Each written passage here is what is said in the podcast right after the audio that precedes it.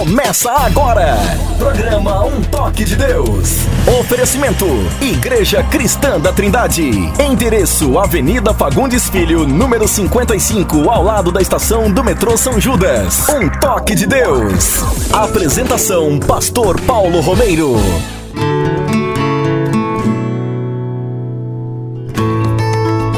Em nome de Jesus de Nazaré, Filho de Deus e Deus o Filho, estamos novamente com vocês através eh, do programa Um Toque de Deus. Com muita alegria, como sempre nos sentimos aqui alegres, felizes pela oportunidade que Deus nos concede de vir até vocês para trazer-lhes a palavra de Deus, para tratar de questões relacionadas ao reino de Deus, à nossa vida espiritual.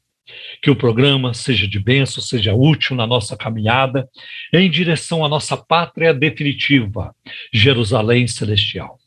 Somos brasileiros, amamos o Brasil, amamos a nossa nação, oramos por ela, amamos os brasileiros, mas todos nós sabemos que, à luz da palavra de Deus, nós, como os patriarcas, de acordo com o que está em Hebreus capítulo 11, nós buscamos uma pátria melhor, isto é, Aleluia. celestial. É isso que tem a ver com a salvação em Cristo, vida eterna, vida com Deus. Isso é maravilhoso.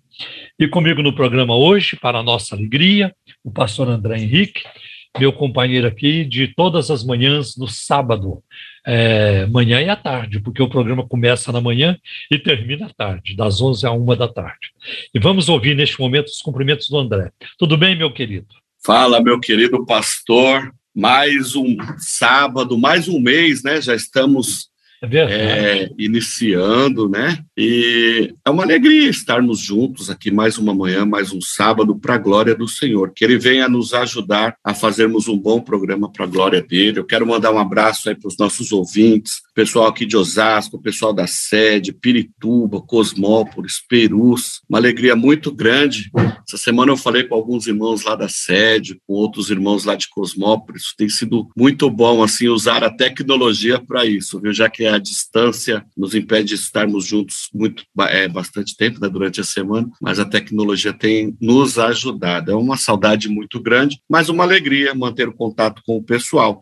É, eu quero aproveitar também falar para os nossos ouvintes para fazer contato conosco pelo nosso WhatsApp, mande suas perguntas, os seus pedidos de oração, interaja conosco, que vai ser uma alegria muito grande a gente trocar informações, trocarmos conhecimento aí durante a semana. O nosso WhatsApp é o 0 operadora 11 97402 1961.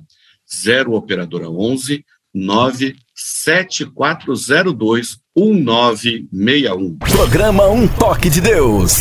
Um Toque de Deus. Muito bem. É, o alvo principal do programa Um Toque de Deus é sempre de apresentar a Jesus Cristo como único Senhor e Salvador. Então, durante o programa, ou mesmo depois que o programa terminar, como o, o André já passou para vocês o, número, o nosso número do WhatsApp, você pode enviar suas perguntas né, relacionadas às religiões, ao cristianismo, à fé cristã, crenças, crendices, questões relacionadas à ética bíblica, ética cristã, a nossa caminhada espiritual em geral, família, os desafios que enfrentamos na nossa, é, na nossa caminhada em direção a Jerusalém Celestial. Envie suas perguntas e com muito prazer nós vamos trabalhar nas respostas. O nosso alvo é de ajudar vocês. E nós vamos ouvir agora a palavra de Deus e eu creio que a palavra de Deus ela é libertadora, ela é transformadora. A palavra de Deus dá o um norte, ela orienta, ela sustenta e ela alimenta também a nossa alma. Ai de nós sem a palavra. Ai de nós, sem a ação do Espírito Santo trabalhando em nós, né, agindo em nós através da santa e bendita palavra de Deus. No programa Um Toque de Deus, Momento da Palavra, com o pastor Paulo Romeiro. Momento da Palavra. Pois bem, então vamos ler na palavra. É, 1 Timóteo capítulo 1, versículo 17 a 20. Assim, ao Rei eterno, imortal, invisível, Deus único, honra e glória para todos sempre. Amém. Esta é a admoestação que faça você, meu filho Timóteo, segundo as profecias que anteriormente foram feitas a, a seu respeito, que firmado nelas, você combata o bom combate, mantendo a fé e a boa consciência, porque alguns, tendo rejeitado a boa consciência, vieram a naufragar na fé. Entre esses estão Emineu, Himeneu e Alexandre, os quais entreguei a Satanás para serem castigados, a fim de que aprendam a não blasfemar. Irmãos, antes de prosseguir, é, quero chamar a atenção para uma, uma expressão que aparece aqui no texto lido, quando o apóstolo Paulo fala é, no versículo 18, segundo as profecias que anteriormente foram feitas a seu respeito. E aqui não está falando de profecias de Isaías, nem de Jeremias, qualquer coisa do Antigo Testamento. Aqui, com certeza, está se, é, é, relacionado, está se referindo ao dom de profecia. Ao dom de profecia. Então, isso é muito importante também. Paulo cita Himeneu e Alexandre. Himeneu era um, foi um falso mestre e ele é mencionado também na segunda carta de Timóteo, no capítulo 2, versículo 16 a 18, eu vou ler. Que está lá em 2 Timóteo, capítulo 2, versículo 16 a 18. Evite as conversas inúteis e profanas, pois os que se dão a isso prosseguem cada vez mais para a impiedade. Vou fazer uma pausa. Quando o apóstolo diz evitem, evite as conversas inúteis e profanas, e eu estava aqui é, trabalhando nessa mensagem, eu me lembrei da internet. Quanta conversa inútil. Quanta conversa é, é, muito baixa, muito baixa. Quanta conversa nociva. Quanta conversa vazia. E eu digo isso dos crentes, porque dos incrédulos não podemos esperar coisa melhor.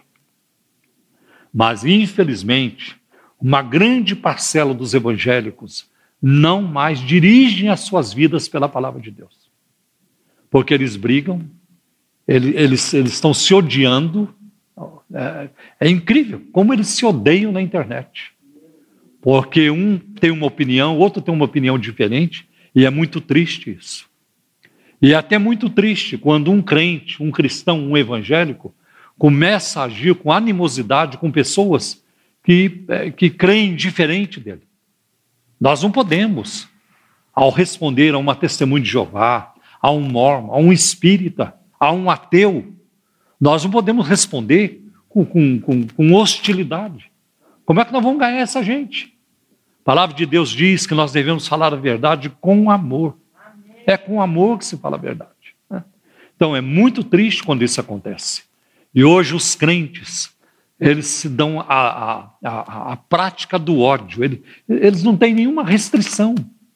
Quando a palavra de Deus, a ética de Jesus no Sermão do Monte é justamente o contrário. Tá? Não posso odiar quem discorda de mim. Não posso fazer isso, não posso atacar quem discorda de mim. Eu tenho que orar por essa pessoa.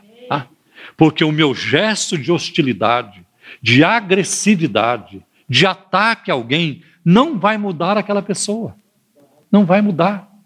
O que vai mudar é o Espírito Santo, é o poder do Espírito Santo na vida da pessoa. Então, eu acho muito importante isso que Paulo disse: é, evite as conversas inúteis e profanas. Quanta conversa vazia, tola, inútil, nociva. E os crentes estão produzindo isso e reproduzindo essas coisas também. No versículo 17 ele diz assim: o ensino deles alastra como câncer. Entre eles estão Himeneu e Fileto. Estes se desviaram da verdade. Ah, é possível se desviar da verdade? Sim, está aqui. Paulo fala na, na, primeira carta a Timóteo, capítulo 4, logo no versículo 1, o Espírito expressamente diz, o Espírito abertamente alerta, que nos últimos tempos apostatarão alguns da fé, dando ouvidos a espíritos enganadores e a doutrinas de demônios. Então, existe a possibilidade, o perigo e a possibilidade da apostasia. Né? Então, é, ele diz: é, eles se desviaram da, da verdade, dizendo que a ressurreição já aconteceu. E assim, alguns pervertem a fé. Então, os falsos mestres, eles abundam hoje, Hoje eles têm muito mais voz, voz do que antigamente, por causa das, das redes sociais, da, da, da era pós-informática. Então isso multiplicou. Eu, eu, por exemplo, hoje eu percebo na internet pregadores do século passado, no início do século passado, século XX, pregadores heréticos, gente, gente do inferno. Hoje eles estão presentes, os crentes estão assistindo seus vídeos, e alguns até elogiam. E eu fico assim perplexo.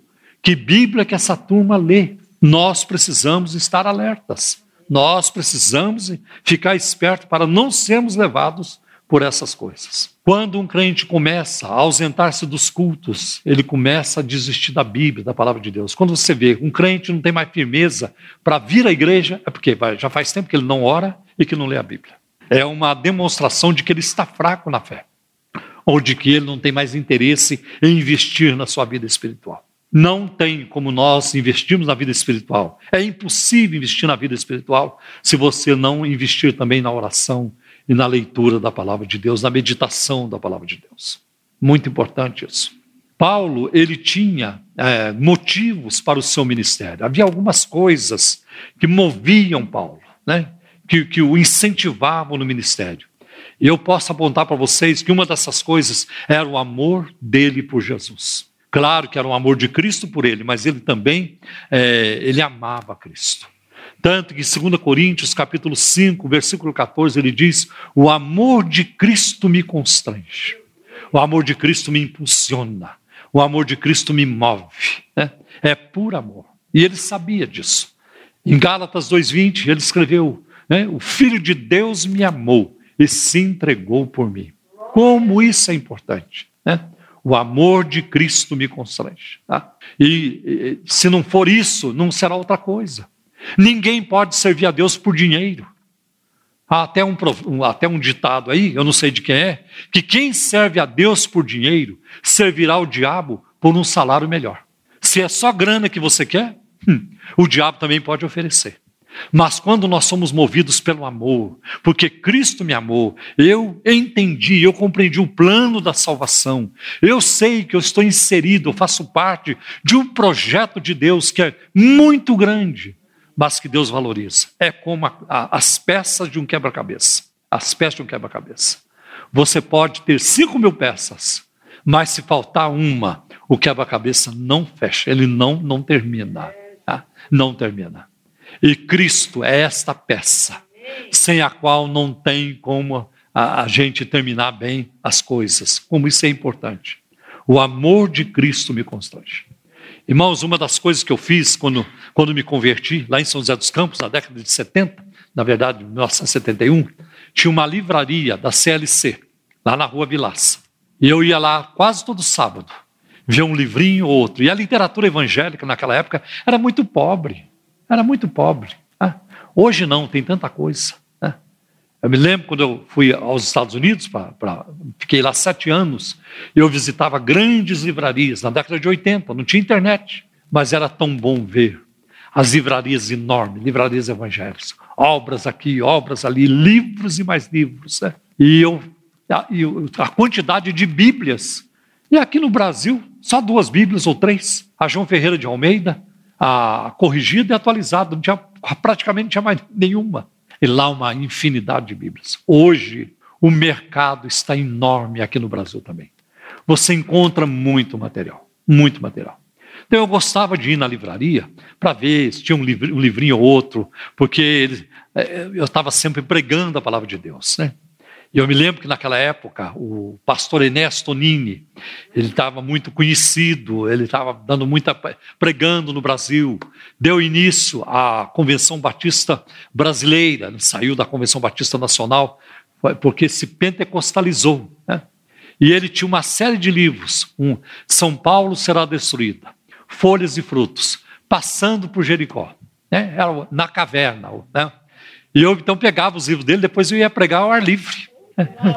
Eu li os livros dele, depois ia para o ar livre pregar essas mensagens. Né? Então eu sempre me, então, eu sempre me vali disso. Né? E eu me lembro que naquela época eu peguei um livro que marcou minha vida, O Homem que Obedecia, que conta a vida de Carlos Stude, né? um rapaz na Inglaterra, de uma família aristocrática, uma família rica, e ele se converteu. E teve uma conversão tão genuína, tão maravilhosa, que ele abandonou tudo por Jesus. Ele abandonou tudo. Ele deixou a, a riqueza e tudo, e foi ser missionário na, na China. Trabalhou vários anos na China, pregando o evangelho. Voltou da China para a Inglaterra, não ficou muito tempo na Inglaterra e foi para a Índia. Passou um tempo lá na Índia, um tempo curto, mas ele esteve lá. Ele voltou para a Inglaterra. E aos 52 anos de idade, ele estava morrendo de tuberculose. E um dia o Senhor, ou uma noite, o Senhor apareceu para ele num sonho e falou assim para ele: Carlos, as almas, Carlos, as almas, você não pode abandoná-las. Você tem que ir procurá-las para mim, em busca delas para mim. E elas estão além do Sudão, quer dizer, na África. Tá? Ele então comunicou ao pastor da igreja: Olha, Deus está me chamando para a África. De jeito nenhum, a igreja não vai te apoiar nisso, nem vai deixar que você vá. Olha, você está com um problema de saúde terrível. E ele comunicou à esposa, ele tinha cinco filhas. E quando ele comunicou à família, ninguém concordava. Mas ele foi. Ninguém segurou. E na bagagem dele tinha um facão. Ele levou um facão para ele abrir caminho, né, trilha, no, lá, lá, na África por onde ele passava. Que coisa bonita. Né? E ele morreu aos 70 anos. Ele terminou a vida dele na África. Isso é dedicação. Isso é maravilhoso. O homem que obedecia, porque ele obedecia a Deus. O que é isso? É, é, é o amor de Cristo que nos constrange. E se nós fôssemos falar de vários homens e mulheres que abandonaram, que renunciaram, que deram suas vidas pelo Evangelho. Eles o fizeram por Jesus, por amor a Jesus. Eles sabiam que era salvação, eles sabiam que era a graça de Deus, e ninguém fez para comprar o favor de Deus. Eu vou para o campo missionário, que aí eu vou ser salvo. Eu vou para o campo missionário, que aí Jesus me leva para o céu. Não. É porque já eram salvos, é porque a graça de Deus mexia, é porque o fogo do Espírito estava ardendo, e eles então sentiam o chamado e obedeciam o chamado de Deus. Ah, se Deus fizer isso na nossa vida, que o fogo venha arder no nosso coração, que nós conheçamos, né? Este amor de Cristo que nos constrange, que vai nos levar à oração, que vai nos levar ao amor ao próximo, a estender a mão, a orar, a buscar a Deus e ter uma vida diferente. Que Deus faça isso por nós, né? Nós precisamos muito. Em nome de Jesus. Uma outra coisa que movia Paulo era a sua fé em Cristo. Em 2 Timóteo, capítulo 1, versículo 12, Paulo já está caminhando para o final da sua vida e ele diz, né? Eu sei em quem eu tenho crido. Eu creio em alguém. Eu creio em alguém. Paulo não encontrou um punhado de mandamentos quando ele se converteu. Ele encontrou-se com uma pessoa uma pessoa lá perto da estrada de Damasco e o seu relacionamento com Cristo nunca sofreu, nunca estremeceu, nunca sofreu é, enfraquecimento. Vocês nunca vão encontrar o apóstolo Paulo que ele está desanimado, que agora está em dúvida, não sei o que faço, não sei se é isso mesmo, eu abracei essa fé, será que eu estou certo? Não tem. Embora muita gente hoje elogie a dúvida, acho que a dúvida é uma coisa maravilhosa, mas a Bíblia não. A Bíblia não elogia a dúvida. Hoje você vai encontrar autores, pregadores e pastores dizendo: não, ah, tem que duvidar, eu duvido, eu, eu já aproximo da Bíblia com dúvida, porque João Batista também teve dúvida e tudo isso não justifica. Mesmo aqueles na Bíblia que duvidaram, a Bíblia nunca é, a dúvida nunca é elogiada na Bíblia. E Paulo era um homem de fé. Eu guardei a fé, são suas palavras finais, lá em 2, 2 Timóteo capítulo 4. A fé a confiança em Cristo. Eu sei em quem eu tenho Cristo. Ele não disse, eu sei no que, que eu creio. Não, eu sei em quem eu creio. É a pessoa de Cristo. Isso é muito importante. Uma outra coisa também que nós vamos ver, é, Paulo diz em 2 Timóteo 4 e 7, eu guardei a fé. E uma outra coisa que moveu o apóstolo Paulo foi a graça de Deus. Ele é o apóstolo da fé. É ele quem vai dizer em Efésios capítulo 2, versículos 8 e 9, porque pela graça sois salvos por meio da fé. Isso não vem de vocês, é um dom de Deus, né? Por isso que nós cremos, porque Deus nos deu o dom para crer. Isso é maravilhoso. E ele conviveu com isso, mesmo nos momentos difíceis. Paulo teve lutas, dificuldades, ele teve, ataques, foi perseguido terrivelmente, de cidade em cidade. Quando você lê Atos capítulo 20, ele diz: O Espírito Santo, ele me avisa, de cidade em cidade, que me esperam prisões e tribulações. Paulo não era é, levado para a churrascaria cinco estrelas, né? não era levado para hotel cinco estrelas, quer dizer, para churrascarias. Paulo não era levado para isso, para o resort. Ele era perseguido. Mas um dia, reclamando diante de Deus de um ah, espinho na carne que ele tinha, ele orou três vezes e Deus disse: Não vou tirar o seu espinho na carne, mas eu vou te dar graça. E a resposta de Deus para ele foi: A minha graça te basta. E essa é a resposta para você, essa é a resposta para mim, essa é a resposta para nós. A minha graça te basta. É suficiente? Isso é suficiente, suficiente para você? Quando o céu diz, a minha graça basta, não cabe a nós discutirmos, não, Senhor, não basta não.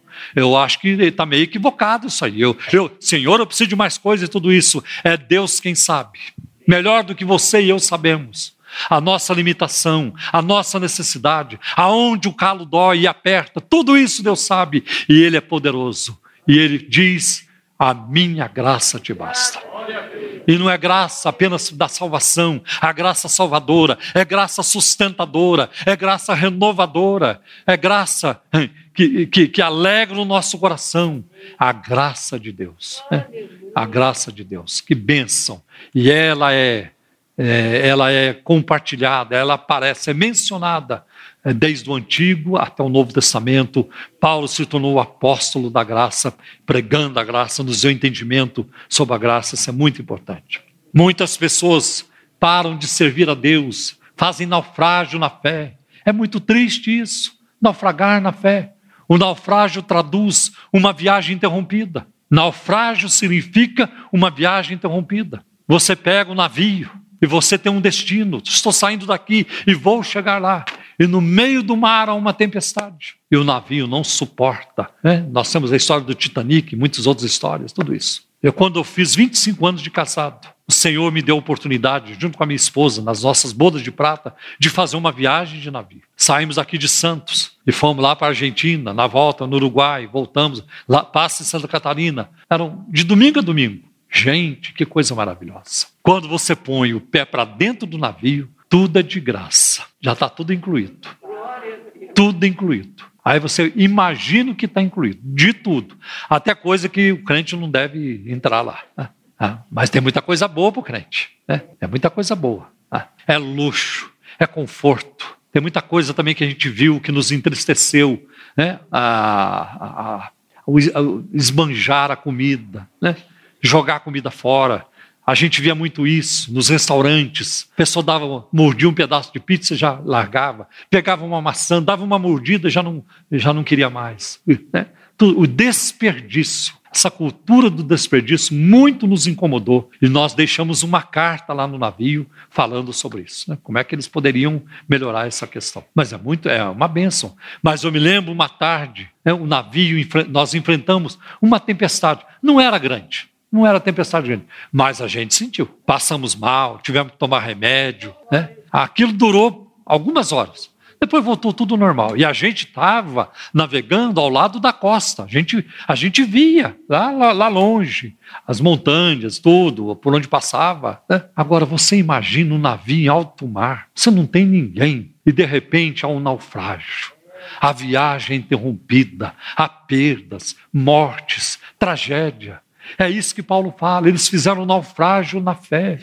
Eles estavam indo. Quando eles saíram, o, a, o roteiro era bom, estava tudo direitinho, mas de repente começaram a dar ouvidos aqui, ouvidos ali, se desviaram da verdade e afundaram na fé. Então, é, as pessoas caem na fé por causa da negligência no relacionamento com Deus. É preciso manter a comunhão com Deus.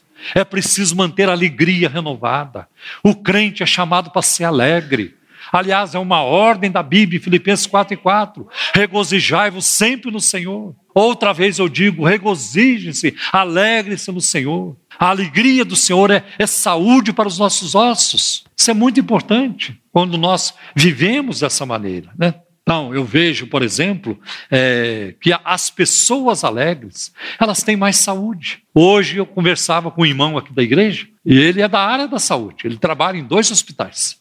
E ele me dizendo, pastor, eu conheço tanta gente, tanta gente, e não é, é gente mais nova até, que já não tem mais ânimo para viver, que estão doentes porque não tem ânimo. Aí eu vejo a Corali, 87 anos, glória a Jesus, é o tempo todo, a falar isso o tempo todo. A Jaci, a irmã Jaci, cheia de vida, vitalidade. É, é, divertido ficar junto com a Jaci, a gente dá risada, a gente é uma bênção. Né? porque o Evangelho faz a diferença. E se você é um crente rabugento, e se você é um crente fechado, calado, não, calado é outra coisa, mas rabugento, não pode ser assim. A alegria do Senhor é a nossa força, está lá no livro de Jeremias. Então, isso é importante, você manter o pique. Não pode viver desanimado o tempo todo. Eu conheço crente assim. A paz do Senhor, irmão, a paz do Senhor, como é que está? Ah, irmão, só luta. É uma luta e tudo isso. Sim, a vida é feita de lutas. Nós, nós temos um grande general. Nós temos alguém que luta a nossa, as nossas batalhas. Ele se chama Senhor dos Exércitos. Aleluia. Tem pendências? Tem. Tem luta? Tem. Alguns de vocês ainda não receberam a resposta. Para alguns de vocês a porta não se abriu. Para alguns de nós, eu vou dizer, ah, para mim também, a porta não se abriu. Mas eu continuo crendo, eu continuo confiando, eu continuo olhando para Jesus, autor e consumador da fé, e que é a fonte da nossa alegria. E o que você quer nunca acontecer, porque não era para acontecer, não era da vontade de Deus. Deus tem, tem o melhor para nós, o melhor para mim, o melhor para você. Isso, isso é o que deve prevalecer. E quando você chegar lá no céu, conversa com Ele. Conversa, você vai poder conversar com Ele. Eu vou poder conversar com Ele. Senhor, como é que o Senhor fez aquilo comigo? Vem aqui, minha filha, vou te explicar agora. Vou te explicar que você estava no lucro, que eu nunca te abandonei. A prova de que eu nunca te abandonei é que você chegou aqui. Você está aqui comigo e vai ficar aqui eternamente. Tá bom para você? Hum, glória a Deus. Então, a nossa atitude deve ser diferente, né? É muito importante passar tempo a sós com Deus, é muito importante. Os crentes desaprenderam a orar, desaprenderam a orar. Você veja os nossos cultos. Aliás, essa palavra que eu vou falar aqui agora, eu deveria falar num culto de ceia. Os crentes, você chegar na igreja, dobrar os joelhos, voltar o seu pensamento, a sua mente para o Senhor, para que o culto seja proveitoso, para que você tire o melhor do culto que você está oferecendo a Deus. Né? Como isso é importante. Como melhorar o o relacionamento com Deus. Leia a Bíblia, estude a palavra, leia a Bíblia. É preciso ler a Bíblia.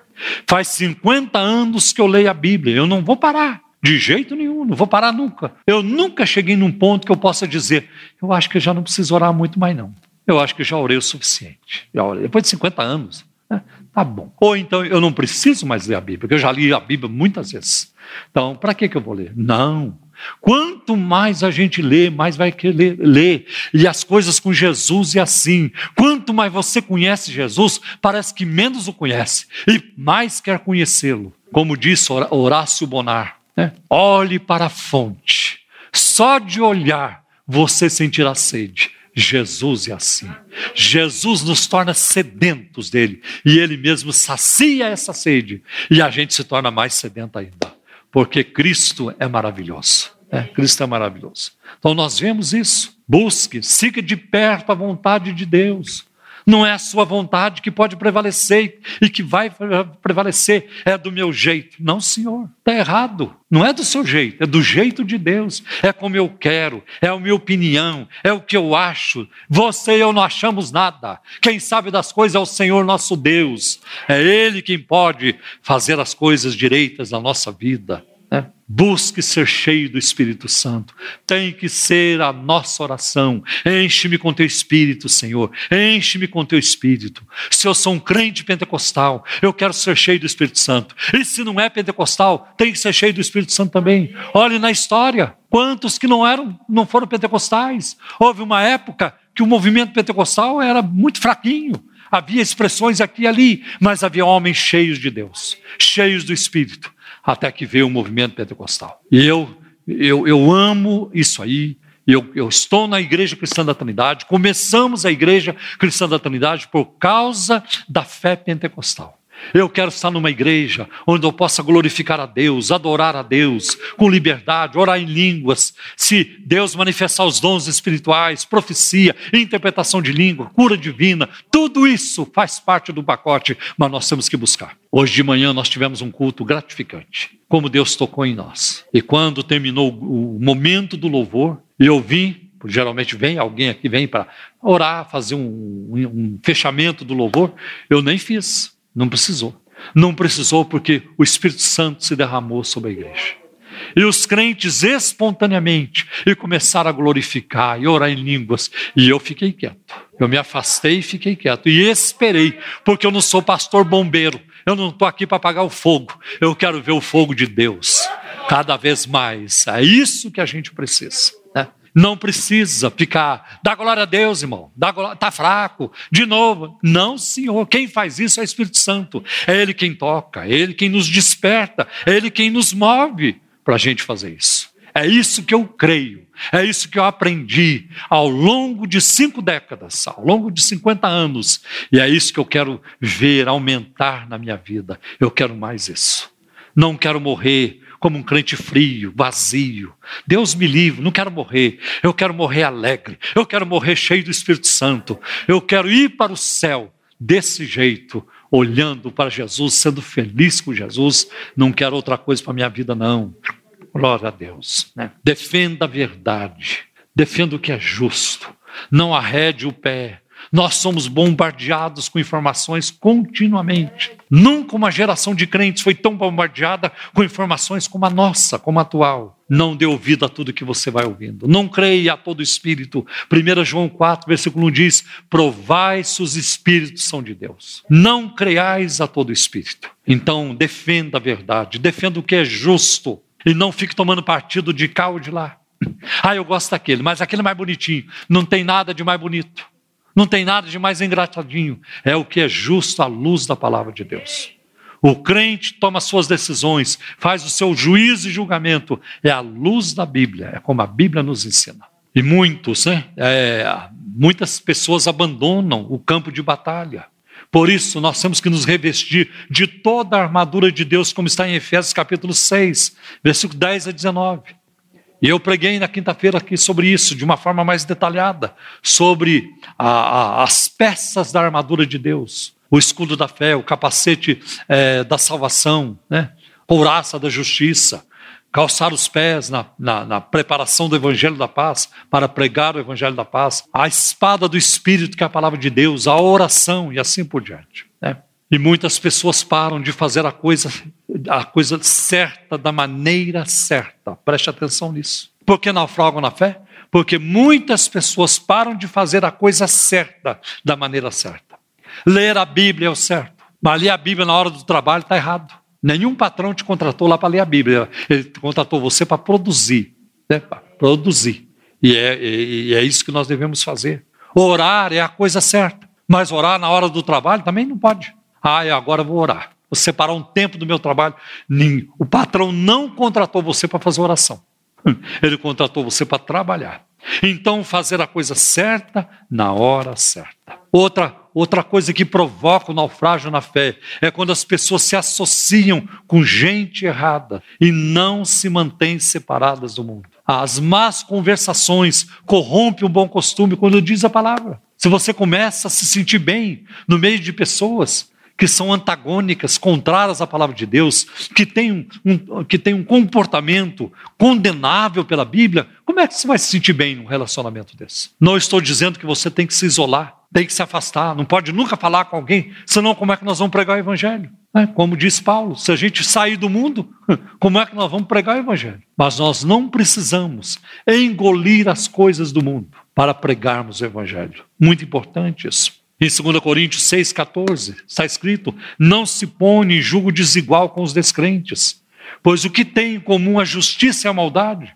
Ou que comunhão pode ter a luz com as trevas? Eu não me sinto bem, eu não me sinto bem com certas coisas, em certos ambientes, eu não vou, de maneira alguma, ah, de jeito nenhum. Seja firme na sua postura em relação à forma como você se veste, ao seu vocabulário, o que você fala, as questões éticas, suas posições. Está errado. É inadmissível um crente que apoia ideologia de gênero, que apoia aborto, que apoia casamento gay. Isso é condenável na palavra de Deus.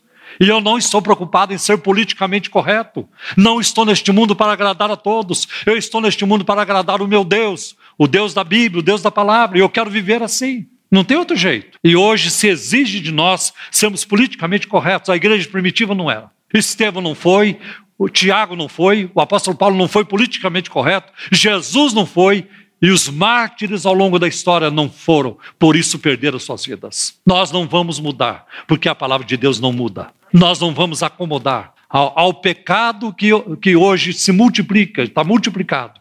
Nós vamos manter fidelidade à palavra de Deus. Esse é o meu, essa, essa é a minha postura, é, essa é a minha posição. Então seja firme em relações, firme em questões éticas. No Salmo 106, versículo de 34 a 42, eu não vou ler, apenas dar um resumo do que se passa ali. Há uma denúncia contra a nação de Israel. Os israelitas se misturaram aos pagãos, ocuparam o mesmo território, aprenderam suas práticas, assimilaram as suas práticas, serviram aos seus ídolos e fizeram muitas coisas abomináveis. Por isso, a ira de Deus se acendeu contra o seu povo e os resultados foram catastróficos para Israel. Foi uma tragédia para a nação. E assim acontece com muita gente. Assimila, vai trazendo o mundanismo para dentro da casa de Deus e para a sua própria vida, para sua família, para o seu estilo de vida. De repente eu não reconheço mais naquele crente um crente. Ele é outra coisa, ele perdeu a sua identidade e nós somos cartas lidas. Quando alguém olhar para nós, como aconteceu com, com Eliseu, eu vejo que este homem é um homem de Deus. Né? É, que, que nós possamos mostrar Cristo na nossa forma de viver, isso é muito importante. As pessoas hoje se decepcionam com os maus pastores e nós vivemos a época de maus pastores. Há uma safra de pastores hoje terrível que, é, que trazem é, é, escândalo para o Evangelho, um desserviço para a obra da evangelização. E eles estão aí, muitos deles estão na visibilidade. Se vocês soubessem o que a turma anda ensinando hoje, é terrível o que essa gente anda falando. Terrível. E outros desistem de servir a Deus, fazem naufrágio na fé por causa da ganância, por causa do dinheiro. E esse foi o caso de Ananias no capítulo Atos, capítulo 5, quando eles mentiram para o apóstolo Pedro sobre uma, sobre uma propriedade que eles haviam vendido e eles foram punidos com a morte. Isso em pleno Novo Testamento. Foram punidos com a morte. Também tem aquelas pessoas que desistem de continuar a servir a Deus por causa das perseguições, tragédias, sofrimentos. Tem gente assim. O sofrimento bate, ah, onde estava Deus? Por que, que Deus permitiu isso? E desistem. O porquê nós não sabemos agora, um dia nós saberemos. Um dia nós saberemos. O próprio Jesus disse aos discípulos em João, eh, em João 16: Naquele dia vocês nada me perguntarão. Filipenses capítulo 3, versículo 10, Paulo diz: Eu quero conhecer a Cristo, no poder da sua ressurreição e na comunhão dos seus sofrimentos. Unir-se a Deus é sofrer. Unir-se a Deus é sofrer. Vários de nossos irmãos, por quem nós oramos aqui, estão sofrendo estão com medo. Unir-se a Deus não nos livra do sofrimento. Por quê? Porque o Deus que nós servimos é um Deus de sofrimento. Se você achar, ah, eu estou sofrendo, Jesus sofreu mais ainda. Ah, eu estou sendo humilhado, ele foi muito mais. Ah, eu estou sendo rejeitado, ele sofreu rejeição. Você e eu temos razão para sermos rejeitados, humilhados, porque nós somos pecadores. Nós erramos, nós falhamos, tá? nós ofendemos, nós somos parte disso, mas o Filho de Deus é puro, é santo, e ele passou por coisas piores do que você vai passar. E tem, a maioria aqui, se não todos nós, nunca seremos humilhados como Jesus foi. A maioria aqui, ou todos nós, nunca seremos rejeitados como Jesus foi. Ninguém sofreu rejeição maior. E olha quem é Jesus. Olha quem é Jesus. Então nós estamos no lucro. Cristo tem nos protegido, nos poupado, nos guardado. Cristo tem feito isso. Glória a Deus. Ah. Então nós vemos que muitas pessoas também se isolam na caminhada cristã. Não ande sozinho. Não ande sozinho. A vida espiritual ela é feita de relacionamentos. Eu preciso de vocês. Vocês precisam de mim. Nós precisamos uns dos outros. Nós é, caminhamos juntos. Nascemos juntos, crescemos juntos, envelhecemos juntos. E o corpo os membros do corpo morrem juntos. E um dia vão ressuscitar juntos. Que bênção. Tá? Então nós vemos tudo isso. Essas pessoas que fizeram naufrágio na fé passaram a amar o mundo. O mundo tornou-se atrativo. Eu vejo um exemplo disso em 2 Timóteo, capítulo 4, versículo 10, quando Paulo fala de Demas, um dos seus companheiros na obra da evangelização, na obra missionária. Tem um momento na carta anterior que ele diz: Só Demas está comigo. E Demas foi vendo a caminhada de Paulo. Esse homem não está indo bem, não. Esse homem tinha amigos, tinha tanta igreja que apoiava. Esse homem estava bem no ministério, o ministério dele era um ministério pujante, de respeito, eh, maravilhoso. Agora esse homem está caminhando para o ministério, está minguando, está acabando. Ah, eu não estou gostando dessa história. Eu não estou gostando. Ah, só Demos está comigo. Cadê os outros? Onde estão os outros? Era para ter muito mais gente. Era só ele e Paulo. É, a luta. É, a luta. Paulo fala sobre isso. É. Lá em 2 Timóteo capítulo 4, na minha defesa, não tinha ninguém comigo, não tinha ninguém. E Demas chega um momento e diz: Não, eu não quero caminhar com um homem como esse. Um ministério derrotado, falido, não tem mais ninguém. Tá... Ficou sozinho na vida? Não, Paulo estava com Cristo. Cristo estava com ele. E quando você está com Jesus, é maioria. É maioria. É, vai chegar um momento na nossa vida que vai ser só você e eu, só você e ele, só você e ele, só eu e ele, não tem mais ninguém. É por isso que a fé cristã, ela nos ajuda a viver uma vida melhor, uma vida feliz, uma vida com mais saúde. Porque quando chegar o momento da partida e você morrer, os familiares vão cuidar do seu sepultamento. Vão cuidar. Ah, vai ter gente que vai te levar para o cemitério. Lá em Minas Gerais, onde eu nasci, é, não tem crematório, é tudo mesmo na, na, na terra. Faz a cova, faz a, abre a sepultura.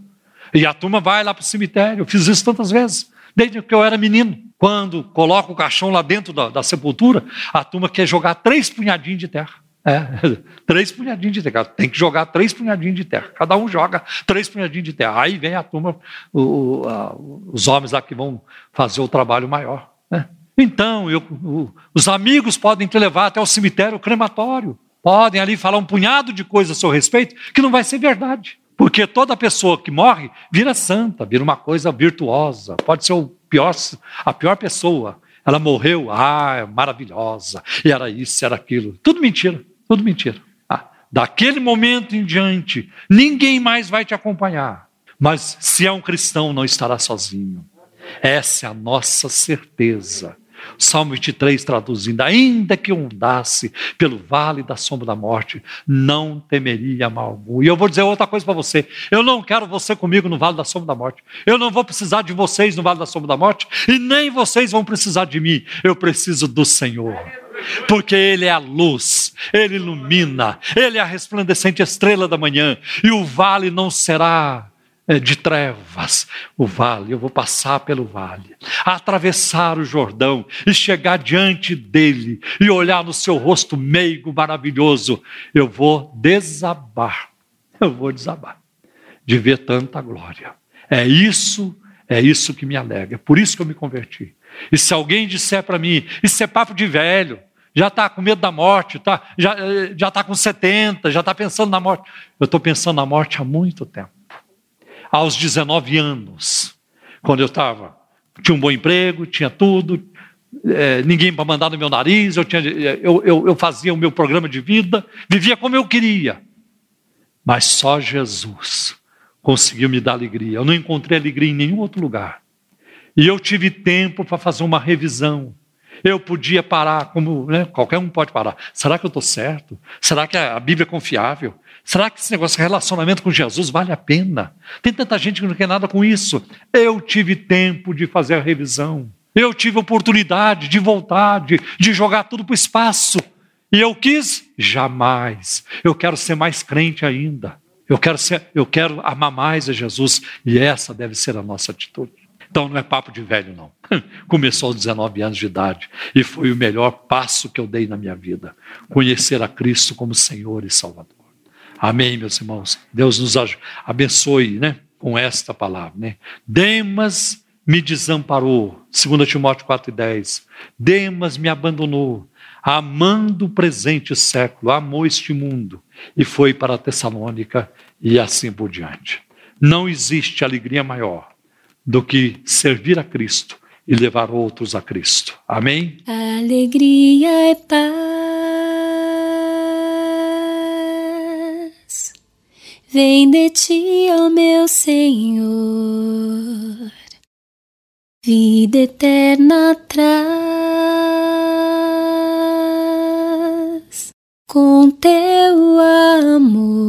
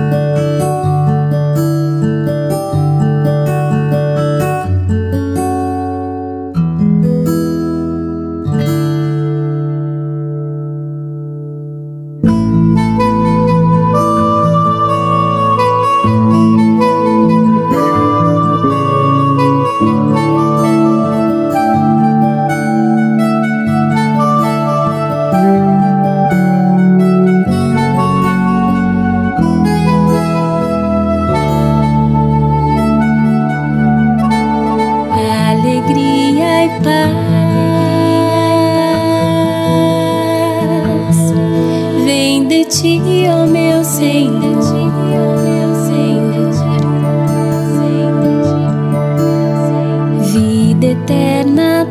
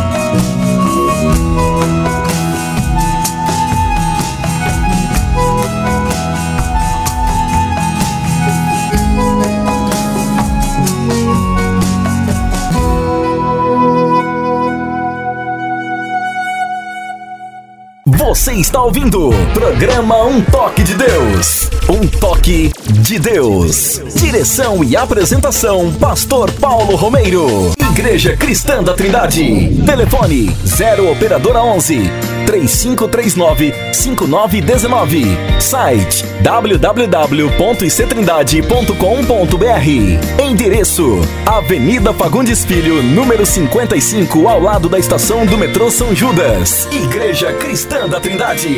Glória a Deus, glória a Deus por tudo que nós temos ouvido, pela palavra falada, pela palavra cantada também.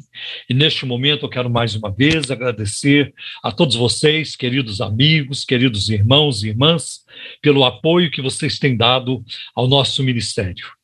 É, e mais uma vez, né, é, que Deus recompensa cada um de vocês pelas contribuições que vocês têm enviado em forma de dízimos e ofertas, para que continuemos nossa, na nossa tarefa é, evangelística, missionária, né, de é, expandir o reino de Deus, de promover a palavra de Deus, de ganhar almas para o reino de Deus. E mais uma vez, eu quero aqui deixar um apelo, um convite. Se você ainda não é um nosso parceiro de ministério, junte-se a nós na pregação da palavra de Deus.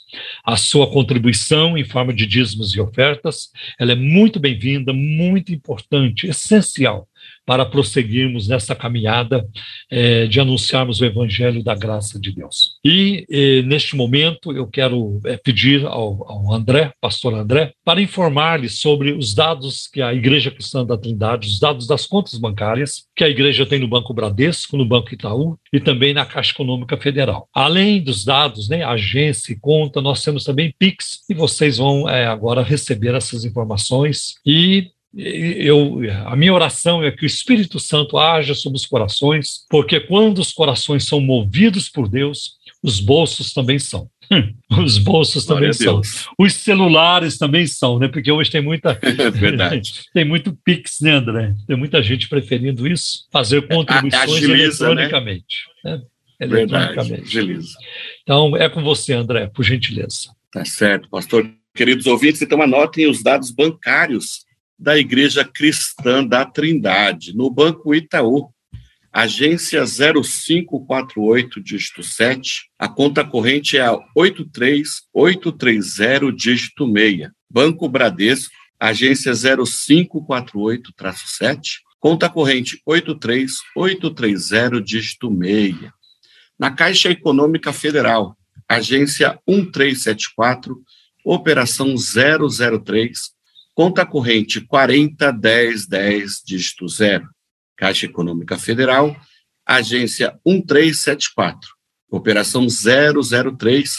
Conta corrente 40 10 10 dígito 0. Do Banco Itaú, agência 4836. Conta corrente 16 924 dígito 5. Itaú, agência 4836. Conta corrente 16 924, dígito 5. E temos também três chaves Pix para facilitar aí para vocês na hora da transferência. A primeira chave Pix é por e-mail, pix@ictrindade.com.br.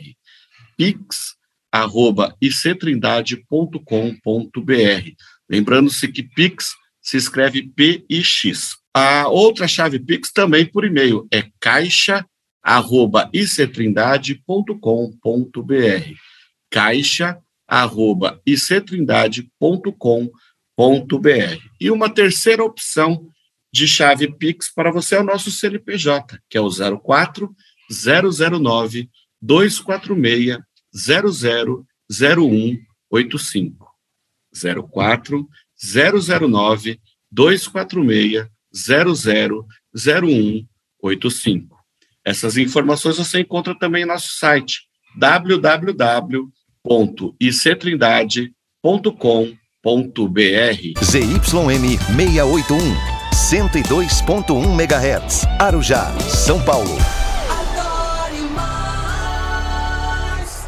Como você falou bonitinho, Eu estava aqui prestando oh, atenção. Está parecendo mesmo um locutor profissional. Né? Não, é para é que os nossos ouvintes possam é, entender a mensagem, né, pastor? Está muito bem, está certo. Glória a Deus. Bem, nós vamos neste momento passar informações para vocês importantes sobre o nosso ministério. Eu quero começar falando do nosso congresso é, de homens que vai acontecer em setembro, é, do dia 16 a 18 de setembro, de sexta a domingo. Este convite é aberto a todos vocês, e não apenas para a, os membros da Igreja Cristã da Trindade. Marque a sua agenda, você jovem, né? você, meu irmão, jovem, né? você que é avô, pai, filho, cunhado, primo, é, marque a sua agenda, setembro, 16 a 18 de setembro, Congresso, eh, depois eu vou trazer mais informações mais, mais detalhadas, Isso. mas o Congresso, é, nós estaremos num hotel, um pouco depois de Atibaia, portanto, é de fácil acesso, fácil chegar. E o nosso preletor será um irmão muito abençoado por Deus, um jovem pastor, Osian, ah, o pastor e professor Osian Gomes, pastor na Igreja Assembleia de Deus Central de Fortaleza. Portanto, é um, é um pentecostal. Então, nosso, os nossos congressos eles têm esse viés.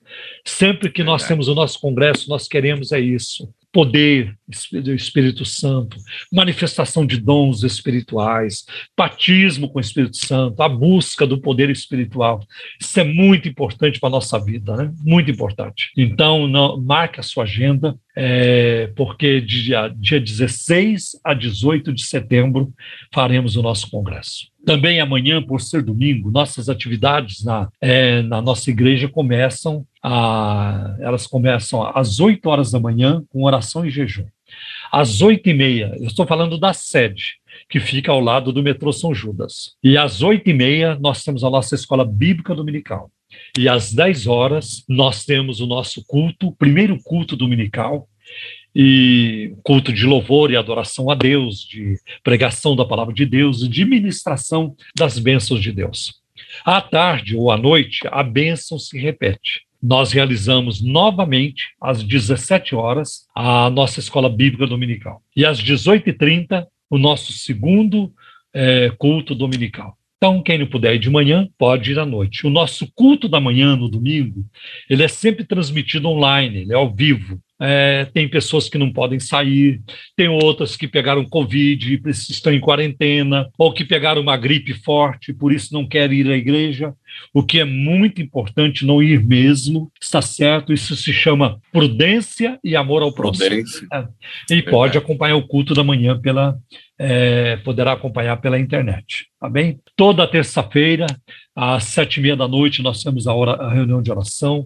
Toda quarta-feira, às 14 horas, tem a, um ministério chamado Jardim de Oração, que é a reunião das mulheres. Toda quarta-feira, às 14 horas. E a, toda quinta-feira, às sete e meia da noite, nós temos o culto do ensino, o culto da palavra, da oração e do louvor também. Bem-vindos para crescerem conosco, né? para Aleluia. juntos conhecermos mais e mais o Senhor e sermos também mais usados em suas mãos. Amém? Glória então, é, esses são os avisos principais aqui da sede. Vamos agora ouvir os, os outros avisos que o André vai passar. Tá certo. Quero lembrá-los também, os nossos ouvintes, amanhã, primeiro domingo do mês, teremos aqui em Osasco nosso culto de Santa Ceia.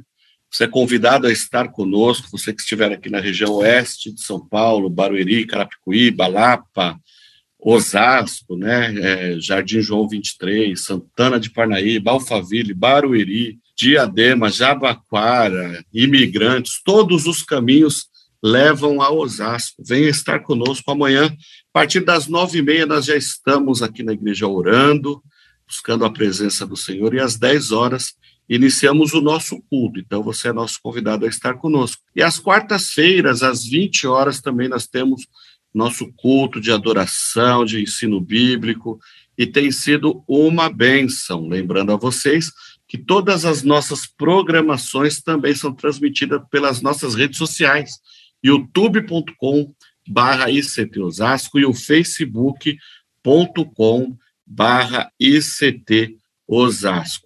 Pastor, eu quero aproveitar também passar as nossas atividades das igrejas lá em Cosmópolis, Pirituba. Sim, muito importante. E também lá em Perus. Então, você que está na região de Cosmópolis, aí próxima aí a Grande Campinas, Americanópolis, Olambra, Limeira, Cordeirópolis, faça-nos uma visita oh, que vai Paulinha, ser uma grande alegria. Paulínia, eu não conheço Arthur todas Nogueira, as cidades. Arthur Isso, ajuda aí, pastor. o senhor que conhece. Limeira. É, eu sei assim, eu vou daqui de Osasco para Limeira e de Limeira para Cosmópolis. Aí Cosmópolis, Limeira, Limeira, São Paulo. Mas uma, é, cidade, uma, uma cidade muito próxima de, de Cosmópolis é Paulinha. E é uma cidade ah, muito importante por causa do petróleo. É. Ah, olha aí, então, é, tá vendo? Do petróleo. Então... Muito Paulinha tem um complexo lá enorme, né? Petrolífico, né? Sim, sim. Então é lá perto, eu não sabia. Que bom. Então você que está nessas regiões todas aí que falamos, interior de São Paulo, aí próximo aí à região de Campinas, venha fazer uma visita lá em Cosmópolis. Aí você tem Cosmópolis, está na rua Campinas, número 749, no Jardim Bela Vista, ali no centro, Rua Campinas, número 749. Pastor Edivil, a Neia, seus filhos, o Daniel, a Aline, tem uma equipe fantástica lá para te receber e ficaremos felizes em tê-los tê por ali.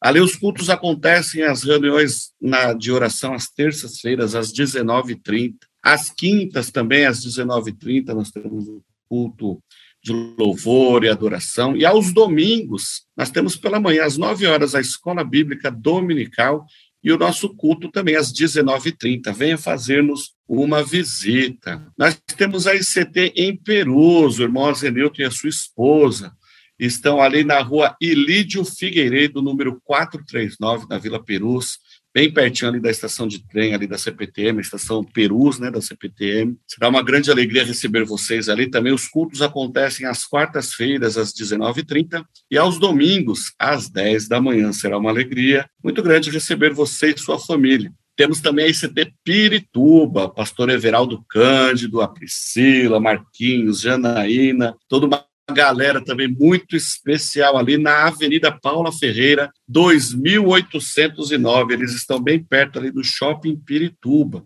Vai ser uma alegria muito grande receber você e sua família ali.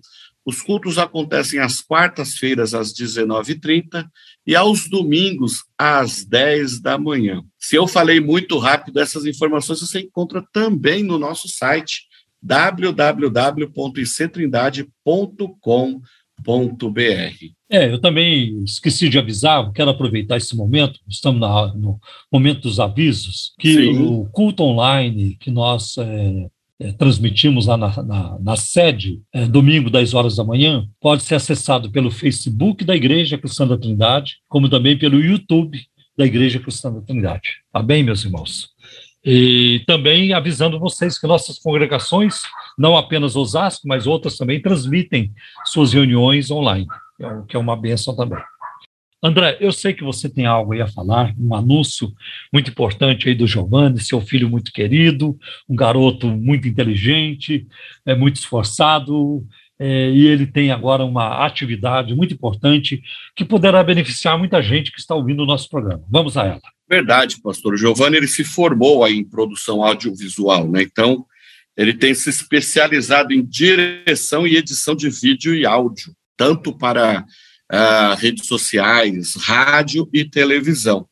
Então, você que está aí à procura de um profissional nessa área, ele tem experiência, então, é, ele se especializou, né? Está estudando muitas outras coisas também, mas já está especializado em direção e edição de vídeo e áudio, videoclipes, curta-metragens, documentários, podcasts, pro, programa de rádio, programa de televisão, programa produção musical, audiodramas e uma série de outras coisas aqui, mas é importante falar disso, né? Agora que nós estamos na época aí das, das mídias sociais, ele também faz artes e vídeos de divulgação, edita vídeos para o YouTube, uh, faz transmissões ao vivo, tanto nas redes sociais quanto para a TV também, faz edição de áudio para podcasts, propagandas, rádios, banners, flyers, camiseta e tudo mais que você precisar para a divulgação. Ele tem feito já alguns trabalhos aqui na Igreja de Osasco, fez alguma coisa aí na, na sede também.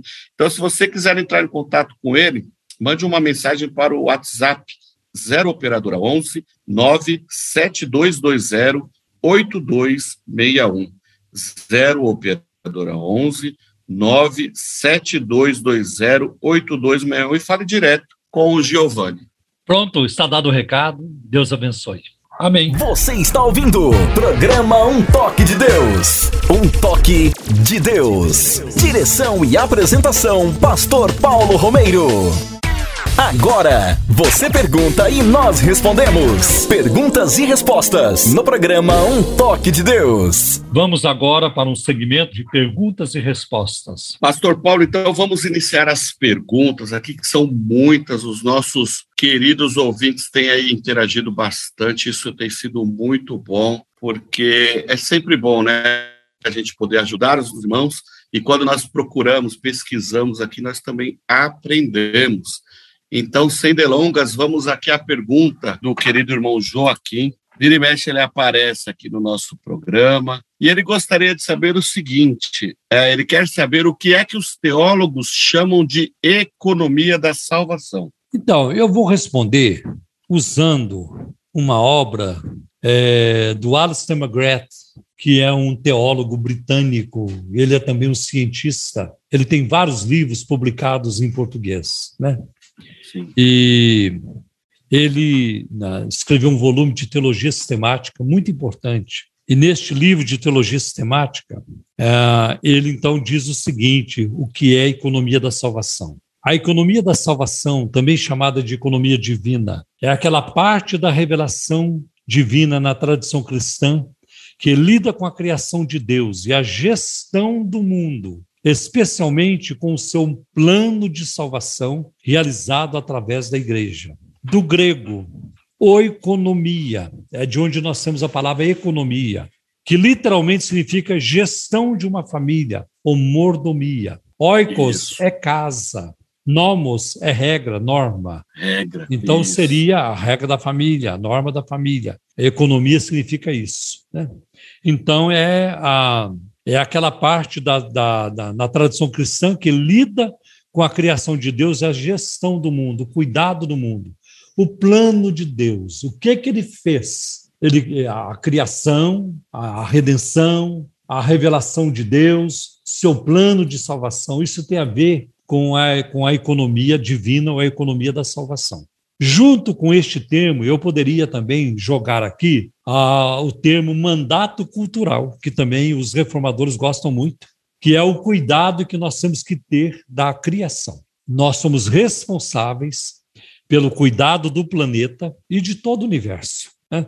Por exemplo, é, nós sabemos né, que é, eu, não, eu, não, sou um cientista, eu não tenho nem é, não tenho é, como que é, não tenho base para falar, não tenho autoridade para falar sobre isso, mas de vez em quando eu leio né, que existe muito lixo no espaço, né, porque eles vão é, lançando satélites, foguetes, isso. naves e espaciais. Vai ficando, né? Tem muita coisa que perde controle lá em cima, não volta, ah, fica rodando por lá. Então, o lixo espacial vai aumentando cada vez mais. Né? Então, hoje não se trata apenas de cuidar do planeta, mas de cuidar também é, de outras partes Espaço. da criação. Né? Então, isso se chama um mandato cultural. Né?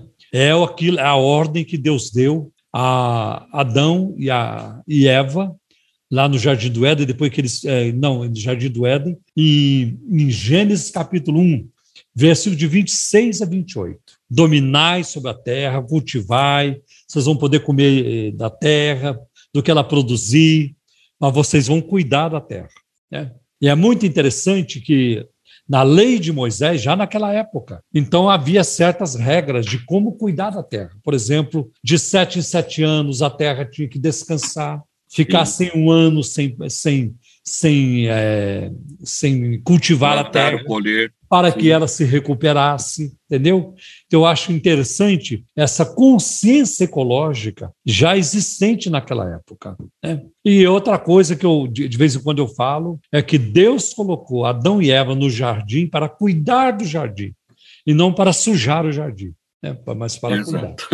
Então, o, a economia divina tem a ver com todo esse processo da salvação, da criação de Deus. Né? Deus criou tudo, criou o ser humano, criou tudo. Aí entra a, a, questão da queda, do pecado. Adão e Eva desobedeceram a Deus. Tá? Então, nós vemos a história da humanidade dividida em alguns estágios. Né? Primeiro, a criação, depois vem a queda, e depois disso vem a redenção.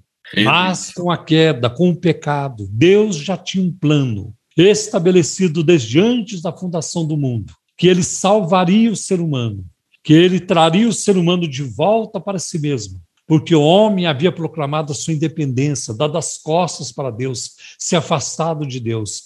E Cristo foi o meio de Deus trazer de volta o pecador ao Criador. Então a redenção em Cristo, ela faz isso. Então nós já fomos salvos do pecado, nós estamos sendo salvos do pecado, e um dia nós seremos salvos da presença do pecado.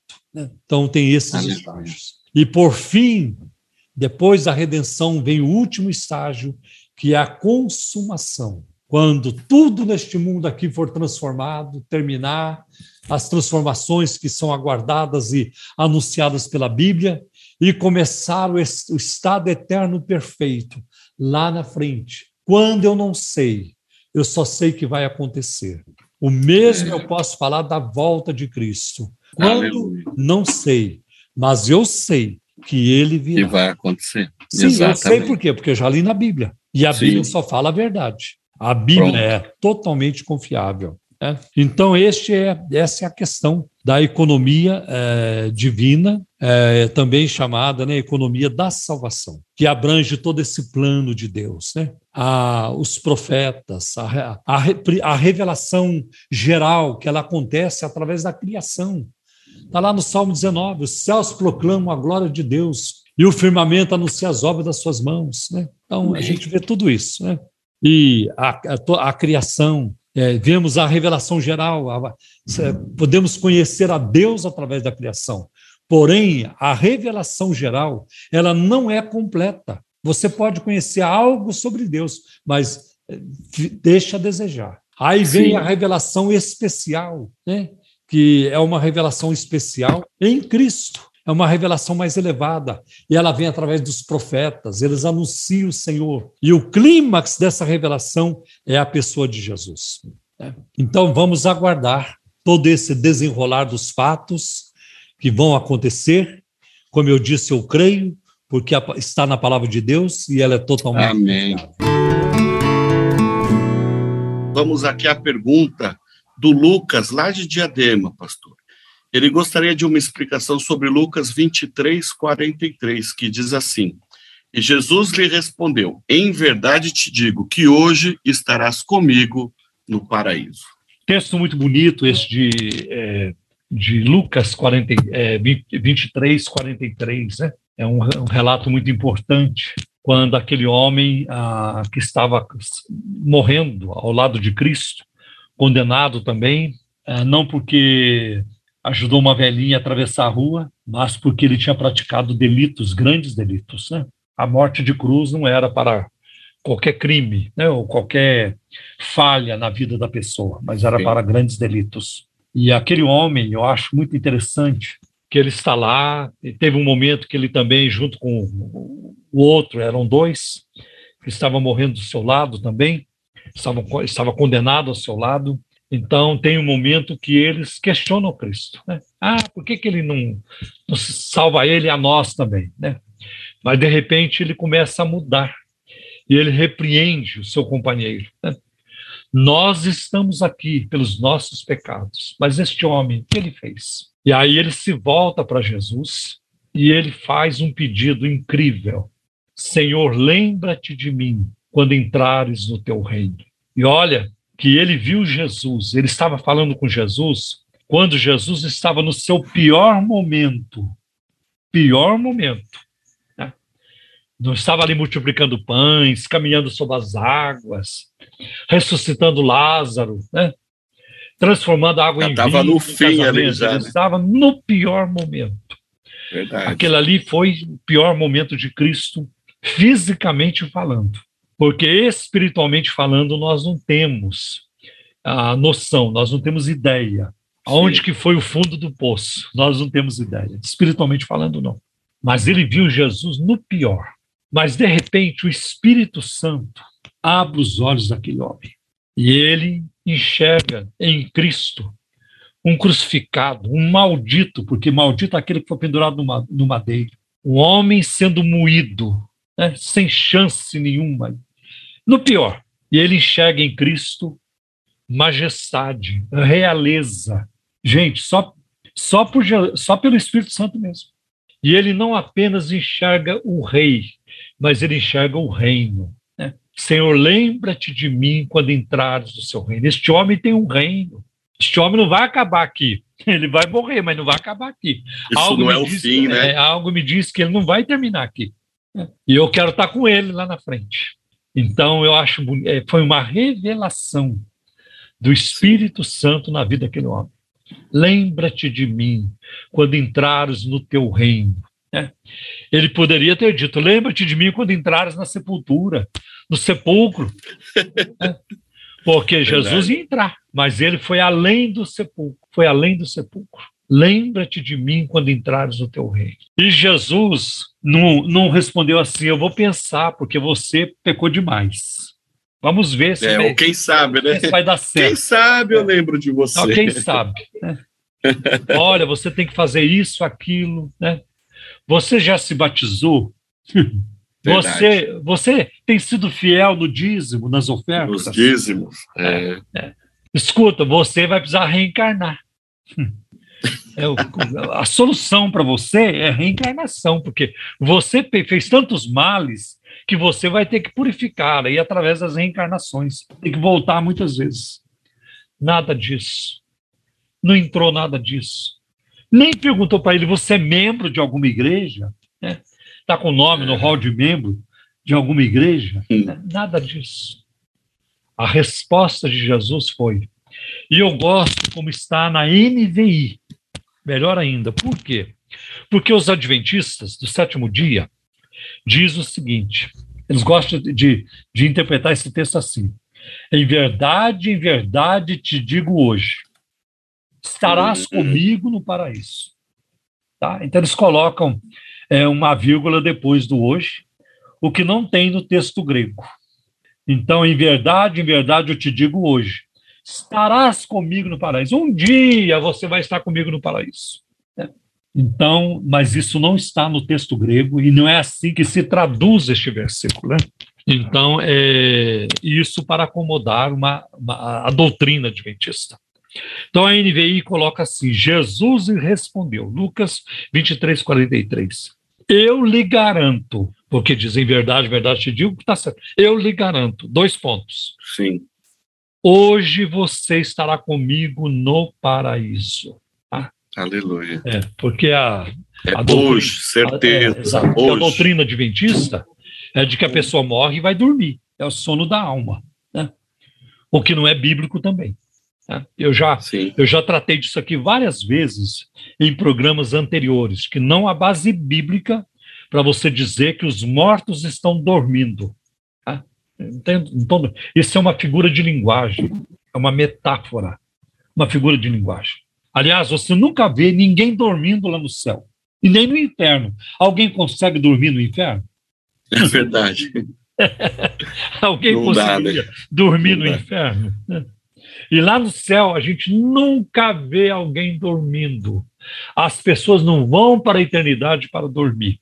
Não tem isso? Tem isso no, no, é, no Novo Testamento. Quando a Bíblia fala e adormeceu e dormiu, é uma linguagem simbólica simbólica. Né? Assim como o sono serve de descanso para nós. E a pessoa que dorme, ela está quase que inerte, né? alguns é, é, nem respiram com muita força, parece que está morto. Né?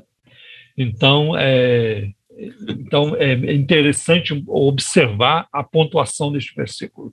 Hoje mesmo você estará comigo no paraíso. Outra coisa muito bonita nesse texto é que ninguém Eu creio que ninguém recebeu ou teve tanta certeza de salvação como este homem teve. Tá? aliás, é uma coisa que também daqui a pouco nós vamos tratar de um outro assunto aí, que vai dar para emendar. os adventistas é. também não têm certeza de salvação. Mas ninguém teve tanta certeza de salvação como este homem teve. Hoje mesmo você estará comigo no paraíso. Quem mudaria essa, essa fala de Jesus? Quem poderia apagar, cancelar, anular esta, esta resposta de Cristo? Quem? Ninguém. Ninguém. Então, quando Jesus disse para ele: Hoje mesmo você estará comigo no paraíso, foi certeza de salvação, que aquilo não mudaria mais. Sim, a cruz foi terrível, mas a cruz teria um fim para ele. E, e, ele não ia ficar ali muitos dias, como era costume naquela época. O crucificado, às vezes, ficava uma semana na cruz, vários dias na cruz, agonizando. E aquilo soou como um bálsamo para ele. Né? A cruz é terrível, é terrível. Se alguém pergunta, talvez eu até pergunte para ele quando chegar no céu, né? Perguntar para ele, se alguém perguntar para ele, qual foi o pior dia da sua vida? Foi o dia em que eu fui crucificado. A crueldade da cruz, a dor da cruz não tem como descrever. Então, qual foi o melhor dia da sua vida? Foi o dia em que eu fui crucificado. Glória a Deus, é isso mesmo. foi o dia que me assim. encontrei assim. com meu rei. É. Né? É. Eu entrei no seu reino para todo sempre. Então, é Verdade. muito interessante é, tudo isso, é muito interessante. Né? Eu vejo aí também a, a, questão da graça, né, pastor? Graça. Porque tem, tem gente que, que eu, eu já ouvi, o senhor já deve ter ouvido também, pessoas que já aprontaram tanto na vida, foram cruéis, carrascos, pessoas foram maldosas, e que aí o outro olha e fala: não, esse daí nem Jesus salva, não tem é. mais jeito. E nós vemos que não importa o que aconteça, no momento que você entrega a sua vida a Jesus, ainda que seja lá no finalzinho de uma vida cruel, de uma vida maldosa, cheia de pecado, a graça alcança, né? A salvação alcança a pessoa, ainda que seja no último suspiro. É isso mesmo, é isso mesmo. E a palavra paraíso é uma palavra persa. Não é grego nem hebraico, é uma palavra persa, né? E ela aparece, por exemplo, em 2 Coríntios, capítulo 12, né? versículo é, 3, de 1 a 4, quando Paulo disse: Eu conheço um homem que há 14 anos, se no corpo ou fora do corpo eu não sei, mas que foi arrebatado até o terceiro céu. E no versículo 4 diz: no paraíso. No né? paraíso. E do ponto de vista da cultura judaica, o primeiro céu é o céu dos pássaros, né? das nuvens. O segundo céu é o céu mais distante, das galáxias, o espaço sideral. E o terceiro céu é onde está o paraíso de Deus. Né? Então, a palavra a paraíso aparece também em Apocalipse capítulo, a, capítulo 2, na carta a, que o Senhor Jesus enviou à igreja de Éfeso. Apocalipse 2, versículo 7. Né? Então, ele está lá na presença de Deus. E é isso que acontece quando todos nós morremos, os cristãos morrem. Né? Estar ausente do corpo é estar presente com o Senhor. Né? É o que Paulo diz aos Coríntios. Então, é, foi uma bênção, é, foi um milagre, é, e nos mostrou que Deus pode salvar até na última hora. Né? Porque tem gente que acha que não. Ah, onde você viu? Pecou a vida toda e depois foi para o céu? Sim, mas o arrependimento. Né? O arrependimento abre a porta do céu. O arrependimento abre. O arrependimento, a fé em Cristo, né? atuando junto com a graça salvadora do Senhor, ela salva, ela transforma, ela liberta. É isso que nós Glória encontramos aqui neste texto ok? Glória a Deus. Igreja Cristã da Trindade. Telefone 0 Operadora 11 3539 5919. Site www.ictrindade.com.br. Endereço: Avenida Fagundes Filho, número 55, ao lado da estação do metrô São Judas. Igreja Cristã da Trindade. Pastor, como o senhor até mencionou aí que nós temos mais coisas adventistas aí para tratar, vamos na, na pergunta da irmã Maria, ela é de São Paulo. Ela pergunta o seguinte: ouvi dizer algo sobre juízo investigativo no texto de João 20, 17. Poderia me ajudar? O texto diz assim: E Jesus disse-lhe ainda: Não me segures, pois ainda não voltei para o Pai. Mas vai a meus irmãos e dize-lhes que estou voltando para o meu Pai e vosso Pai, meu Deus e vosso Deus. Então, eu, a, a primeira coisa que eu quero é, aqui é, mencionar que é muito interessante, é essa separação que Jesus faz para, para Maria Madalena, meu pai e vosso pai. Ele nunca disse nosso pai. Sempre disse o pai de vocês e o meu pai. Sempre marcou essa diferença. Quando ele ensina o Pai Nosso, ele ensina, quando vocês, quando orarem, orem assim: Pai Isso. Nosso que estais nos céus mas ele não estava se incluindo naquela oração. E Jesus nem poderia ser incluído na oração do Pai Nosso, porque tem um momento na oração que diz assim: perdoa os nossos pecados, nossas dívidas. É. E Cristo não e poderia não pedir como. perdão por pecado nenhum, porque ele nunca Exato. pecou. Né? Nunca Exato. pecou. Né? Então, é, então, nós vemos que ele fez essa separação porque nós somos filhos de Deus por adoção, de acordo com Romanos capítulo 8. Né? Nós somos adotados na família de Deus. Mas Cristo, ele é filho de Deus por geração. A gente vai encontrar essa expressão, por exemplo, no livro de Hebreus: Tu és meu filho, eu hoje te eu gerei. Hoje te gerei. É, várias, mais de uma vez, essa expressão se encontra na Bíblia. Tu és meu filho, eu hoje te gerei. Alguns acham que Jesus foi gerado é, na encarnação. Outros acham que ele foi gerado no batismo. E outros ainda acham que ele foi gerado na ressurreição. Mas eu tendo a crer que ele foi gerado no momento em que nós não conseguimos identificar, porque ele é o Filho eterno de Deus. Aleluia. Então, quando Cristo veio a esse mundo, ele já veio como Filho de Deus. Então eu creio na filiação eterna de Jesus. Ele é o eterno Filho de Deus. Porque se teve um momento em que Cristo não, não, não, é, não é o Filho, então teve um momento em que o Pai também não é Pai. E aí. É verdade. E aí mexe. Aí bagunça, né? Aí mexe com a, com a, a estrutura na, da, da Trindade. Né? Então, Exatamente. ele, é, por exemplo, em 1 João 4,9, quando Deus enviou o seu Filho ao mundo. Né? Em João 3,16, né? Deus deu o seu filho. Né? Então eu creio na eterna filiação do filho. Então, esse, tu és meu filho, hoje te gerei, pode ter acontecido em algum momento, e aconteceu, em algum momento, mas nós não temos como identificar que momento foi esse. Né? É, um, é, um, é um momento eterno. É, não tem, a nossa cabeça não alcança isso. Eu prefiro, eu prefiro me calar do que falar o que não devo. Né?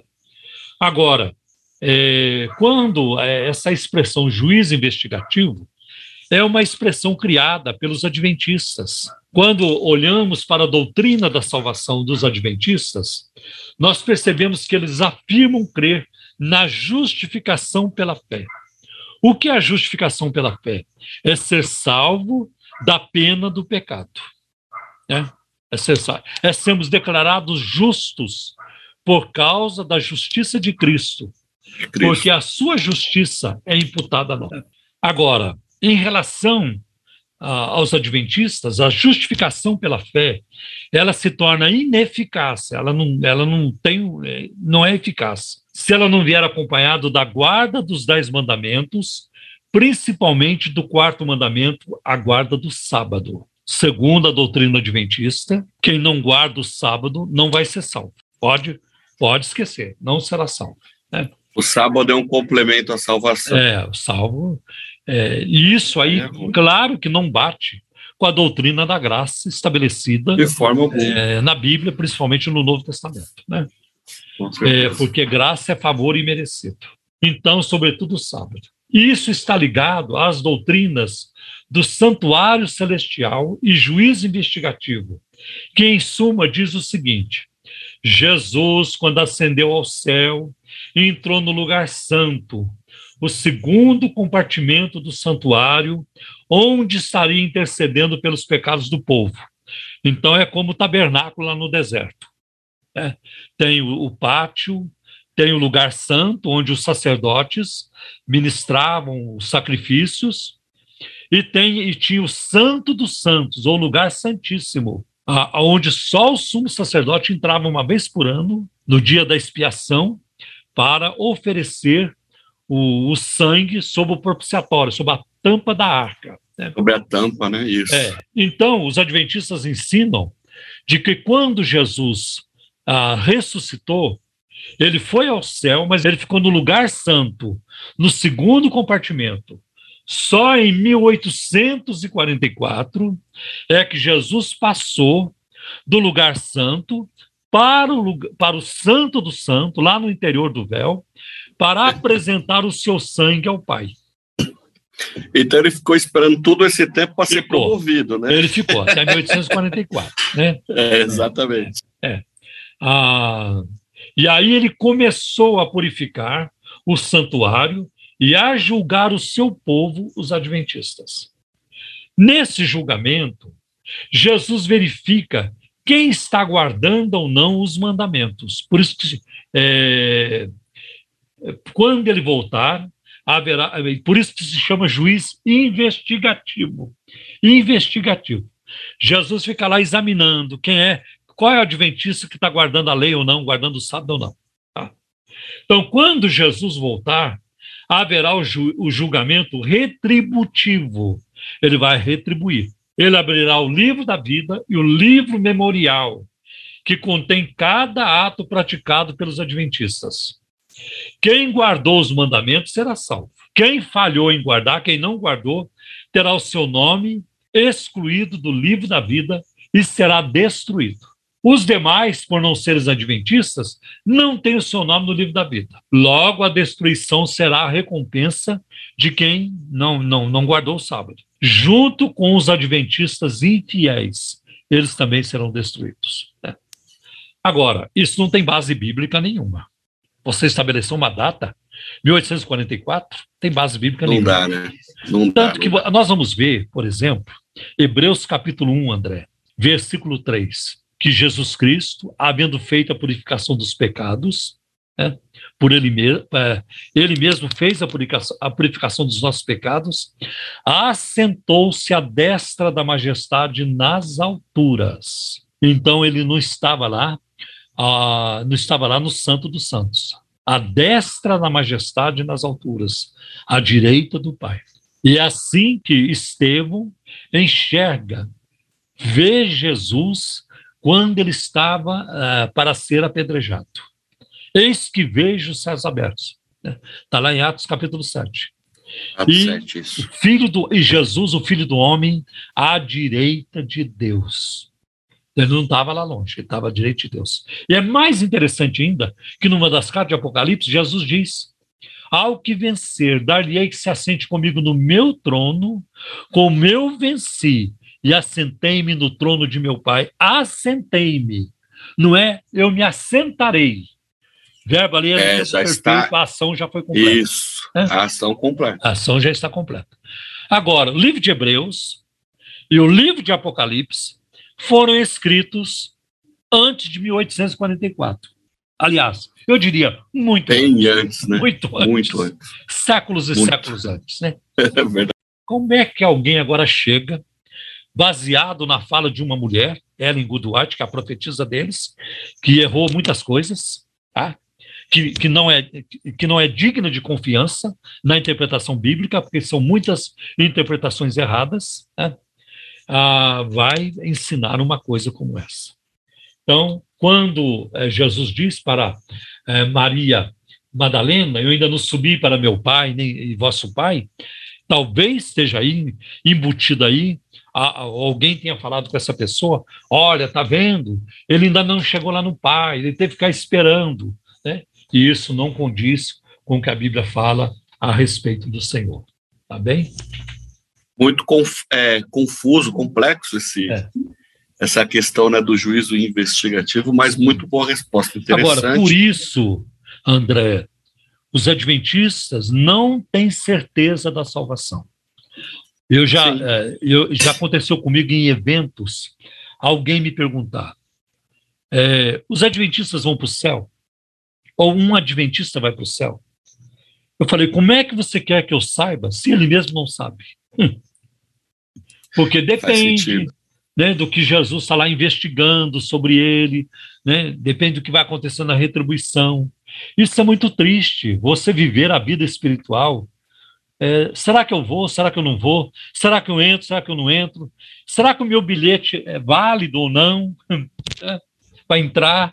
Agora, André. É, seguindo, seguindo esse princípio aí do juízo investigativo, aí nem os adventistas e nem ninguém vai para o é. céu. Porque imagina Jesus ali ticando, né? Esse pecou, esse não pecou, esse guardou o sábado, esse não guardou. É. Aí não, ninguém vai para o céu. É. Agora, a Bíblia nos dá certeza da salvação. E eu não tenho dúvidas disso. Eu não tenho Exato, com é. certeza. Pega Romanos capítulo, é, capítulo 8, a partir do versículo 35, né? Isso. Quem nos separará do amor de Cristo? O amor de Cristo. O juiz investigativo? Hum. E Paulo ali, a partir de, a, em Romanos 8, a partir do versículo 35, ele usa as situações mais extremas, a vida, a morte, a angústia, a tribulação, os anjos, potestades, né? É, eles podem nos separar do amor de não. Nada pode nos separar Nada do amor poderá. de Deus que está em Cristo Jesus. Amém. Né? Eu vejo isso na vida do apóstolo Paulo. Lá em 2 Timóteo 1 e 12, eu sei em quem eu tenho crido. E eu tenho certeza, né? Estou certo, né? De que ele é poderoso para guardar o que lhe confiei até aquele dia. Paulo não está lá. Ah, eu não sei. Eu não sei se eu mereço, não sei se eu não mereço. Ninguém merece é pela graça de Deus, ninguém merece. Né? Então, a é Bíblia, mesmo, tem, graça. nós poderíamos citar outros textos, outros exemplos, que fortalecem essa posição de que nós podemos ter certeza da salvação. Você quer ver? Pega João capítulo 5, versículo 24. Né? É, quem ouve a minha o próprio Jesus falando, quem ouve a minha palavra e crê naquele que me enviou? Não, entra, é, não entrará em condenação, mas já passou da morte para a vida. Não é que vai passar, já passou da morte para a vida. Isso é uma tremenda certeza. E, e, e o ladrão que se converteu lá na cruz, né? o criminoso, né? Ah, vamos ver, né? Se eu vou te levar, porque tem que tem a doutrina do juiz investigativo. Nada disso. Hoje mesmo estarás comigo no paraíso. Comigo. Nem perguntou para o ladrão se ele guardava o sábado. Nem perguntou. Nem perguntou isso. Verdade, né? É. Nem questionou, né? Não, nem perguntou, nem perguntou. Você guarda a lei de Moisés? Não estava em questão. Né? O que estava em questão era a graça sendo derramada o perdão sendo derramado para cima daquele homem. Que coisa tremenda e maravilhosa. A salvação em Cristo é isso. Amém. Pela graça sois salvos, né? Isso, fé. Dois, né? Glória a Deus. Dois, oito, isso, exatamente. Oito e nove, né? Aleluia. Glória a Deus. Ah, nós temos uma pergunta aqui também, pastor, do Henrique, do Jardim das Rosas. Ele gostaria de saber sobre incenso e unção com óleo, se são as mesmas coisas e para que, que servem. Não, não são, não são a mesma coisa. O incenso é, é uma mistura, ou era uma mistura de substâncias odoríferas, quer dizer, cheirosas, né? É, e goma usada para queimar durante a adoração feita por Israel. Às vezes era, tinha um odor adocicado proveniente da queima. A receita do incenso que deveria ser usada no templo, ela é dada em Êxodo, capítulo 30, versículo de 34 a 38. Vocês vão preparar um incenso assim, e lá está a receita. Essa receita incluía o estoraque, a única, o gálbano, né? Ah, e aí tem as plantas, as especiarias, né? O uso privado dessa fórmula era proibido e qualquer pessoa que violasse a proibição deveria ser excluída da congregação de Israel. O uso de incenso não era peculiar a Israel, não é só Israel que fazia. E na própria terra da promessa, o incenso era oferecido também por sacerdotes em, em, em, atos, em rituais profanos, como a gente vê em 1 Reis, capítulo 13, versículos 1 e 2, Segundo Reis, capítulo 17, versículo 11. É, o incenso deveria ser queimado sob o altar do incenso, que ficava na, na tenda do encontro, na tenda da congregação, lá no tabernáculo, no lugar santo, diante do santuário interior, o santo dos santos. Nós mencionamos isso aqui agora há pouco. O sacerdote leva, levava brasas do altar das ofertas queimadas com uma espécie de pá e ele espargia o pó do incenso nas brasas de fogo e colocava tudo no altar do, do incenso. Isto deveria ser feito pela manhã e ao anoitecer, de acordo com Êxodo capítulo 30, versículo de 7 a 8. Uma vez por ano, no dia da expiação, o sumo sacerdote deveria tomar ou ele tomava um incensário de brasas de fogo e trazia para dentro, levava para dentro do véu, no interior do véu, no Santo dos Santos, e espargiu incenso sobre o fogo do, é, diante do propiciatório, como uma preparação para a aspersão do sangue sacrificial. E isso está em Levítico, capítulo 16, versículo de 12 a 14. Né?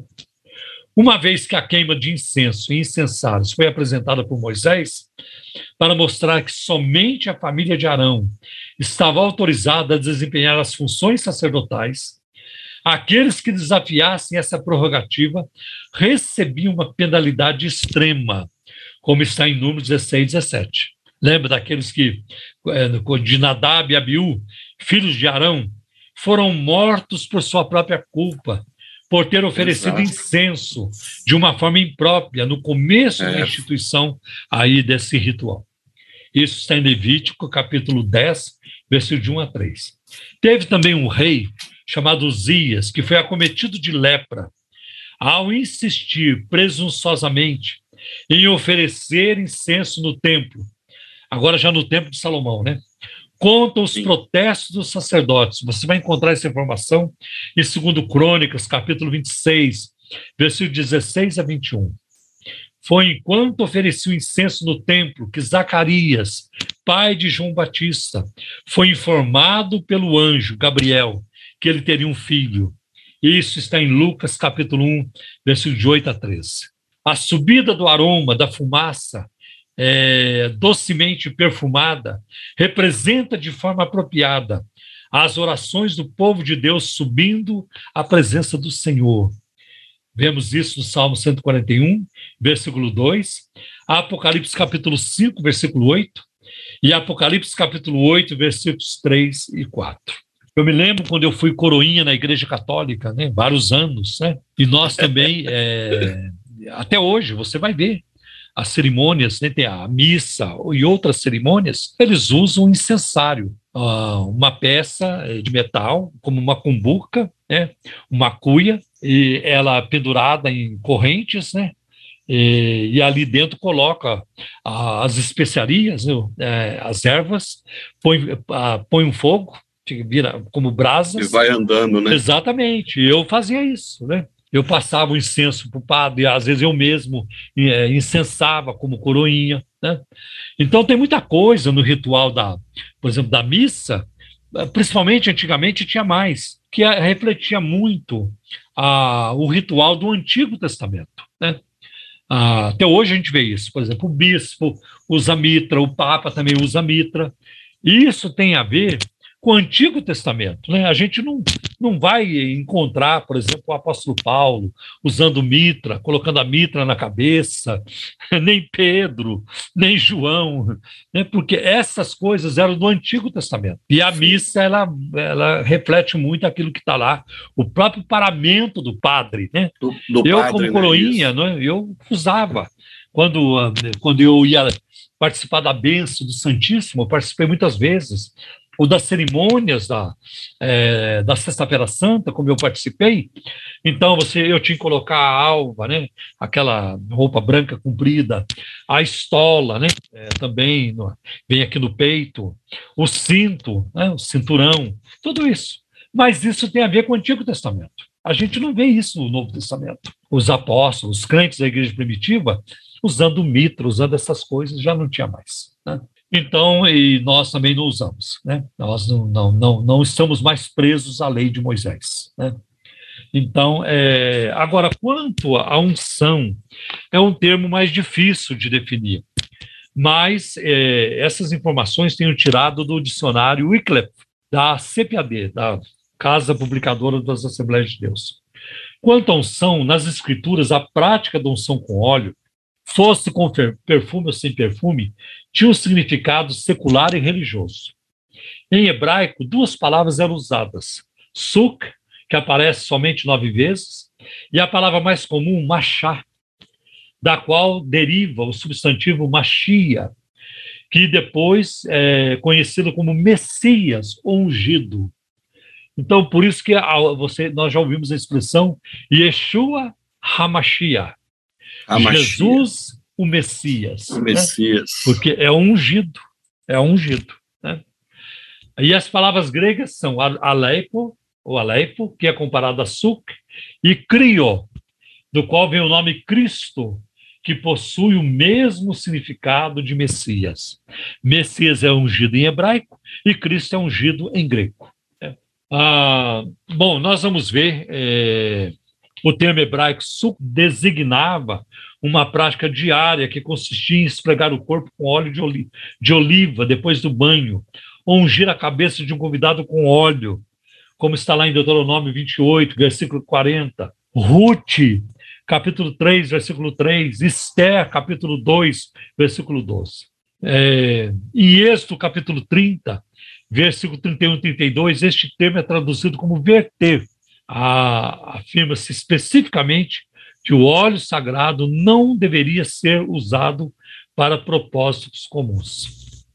Em uma única passagem, com respeito às pessoas, o termo machá parece indicar um ato não religioso de ungir o corpo, como em Amós, capítulo 6, versículo 3. Né? E o termo básico de machá é cobrir ou untar. Né? E ele vai aparecer em vários textos também é, do Antigo Testamento. Bom, no Novo Testamento, o conceito da unção está associado ao Messias que viria, de acordo com Salmo 45, versículo 7, Salmo 89, versículo 20, Isaías 61, versículo 1 e Daniel 9, versículo 24. A palavra grega crio traz esse conceito ao Novo Testamento, onde Deus está sempre envolvido. Nas referências aos sacerdotes, reis e profetas do Antigo Testamento, esse conceito tem a mesma função de machá. Em Lucas capítulo 4, versículo 18, Jesus aplicou o termo unção, mencionado em Isaías 61, versículo 1, a si mesmo. O Espírito do Senhor Jeová está sobre mim, pelo que me ungiu. Olha aí. Né? Aleluia. Então, acho que nós respondemos, né, André? Momento de oração. No programa Um Toque de Deus. Momento de oração.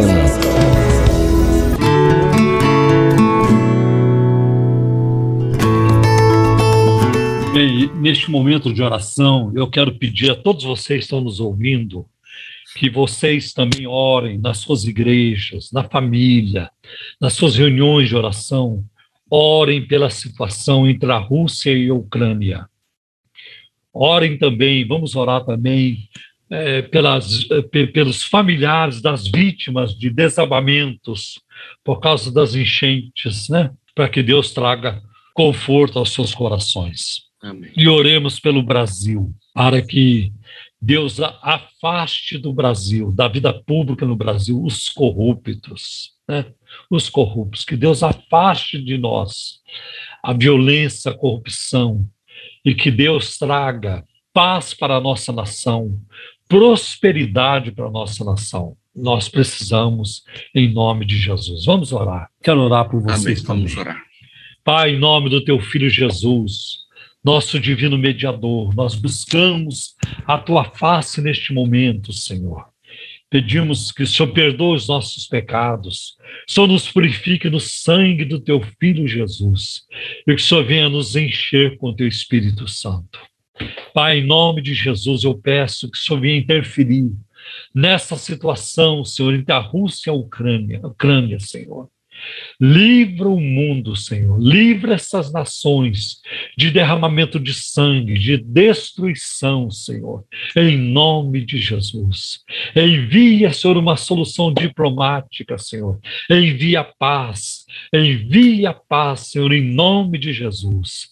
Dá graça, dá equilíbrio aos líderes das nações, para que encontrem uma solução pacífica, em nome de Jesus. Pai, pedimos também, Senhor, pelos enlutados, pelas pessoas enlutadas que perderam seus entes queridos nos desabamentos, Senhor, em Franco da Rocha em outros lugares também, Senhor. Conforta os seus corações e aqueles que ainda não te conhecem, o Senhor pode, Senhor, usar este momento para despertar para a salvação, para o conhecimento do Filho de Deus e serem salvos, Senhor. Fala aos seus corações em nome de. Jesus, aqueles que perderam bens, meu Deus, que Senhor, eles possam recuperar rapidamente. Desperta as autoridades estaduais, Senhor, municipais e também federais, Senhor, para que essas pessoas vítimas desses desabamentos recebam, Senhor, recebam toda a ajuda de que necessitam e rapidamente, Senhor, em nome de Jesus. Pai, ajuda-nos, Senhor, de forma que isso não venha a ocorrer, continue ocorrendo, Senhor, e fazendo novas vítimas, em nome de Jesus. Cuida do Brasil, cuida da nossa nação, envia um derramamento do teu espírito para o Brasil, de norte a sul, de leste a oeste. Afasta de nós a violência, a corrupção. Senhor, afasta da vida pública, Senhor, os juízes corruptos, a começar do Supremo Tribunal Federal, e na segunda instância, e na primeira instância. Senhor, afasta afasta da vida pública. Senhor, livra-nos dos advogados corruptos, Senhor, que compram juízes, dos juízes que se vendem, daqueles que, Senhor, sentenciam por dinheiro. Livra-nos dessa gente, Senhor. A nação não merece, a sociedade não merece. Os pequenos, os mais fracos, os necessitados não podem conviver com isso, meu Deus. Livra-nos daqueles que roubam, Senhor, o dinheiro dinheiro público, o erário público, Senhor. Livra-nos, Senhor. Livra-nos dos políticos corruptos, Senhor. Dá sabedoria ao povo brasileiro, aos eleitores, na hora de escolher, Senhor.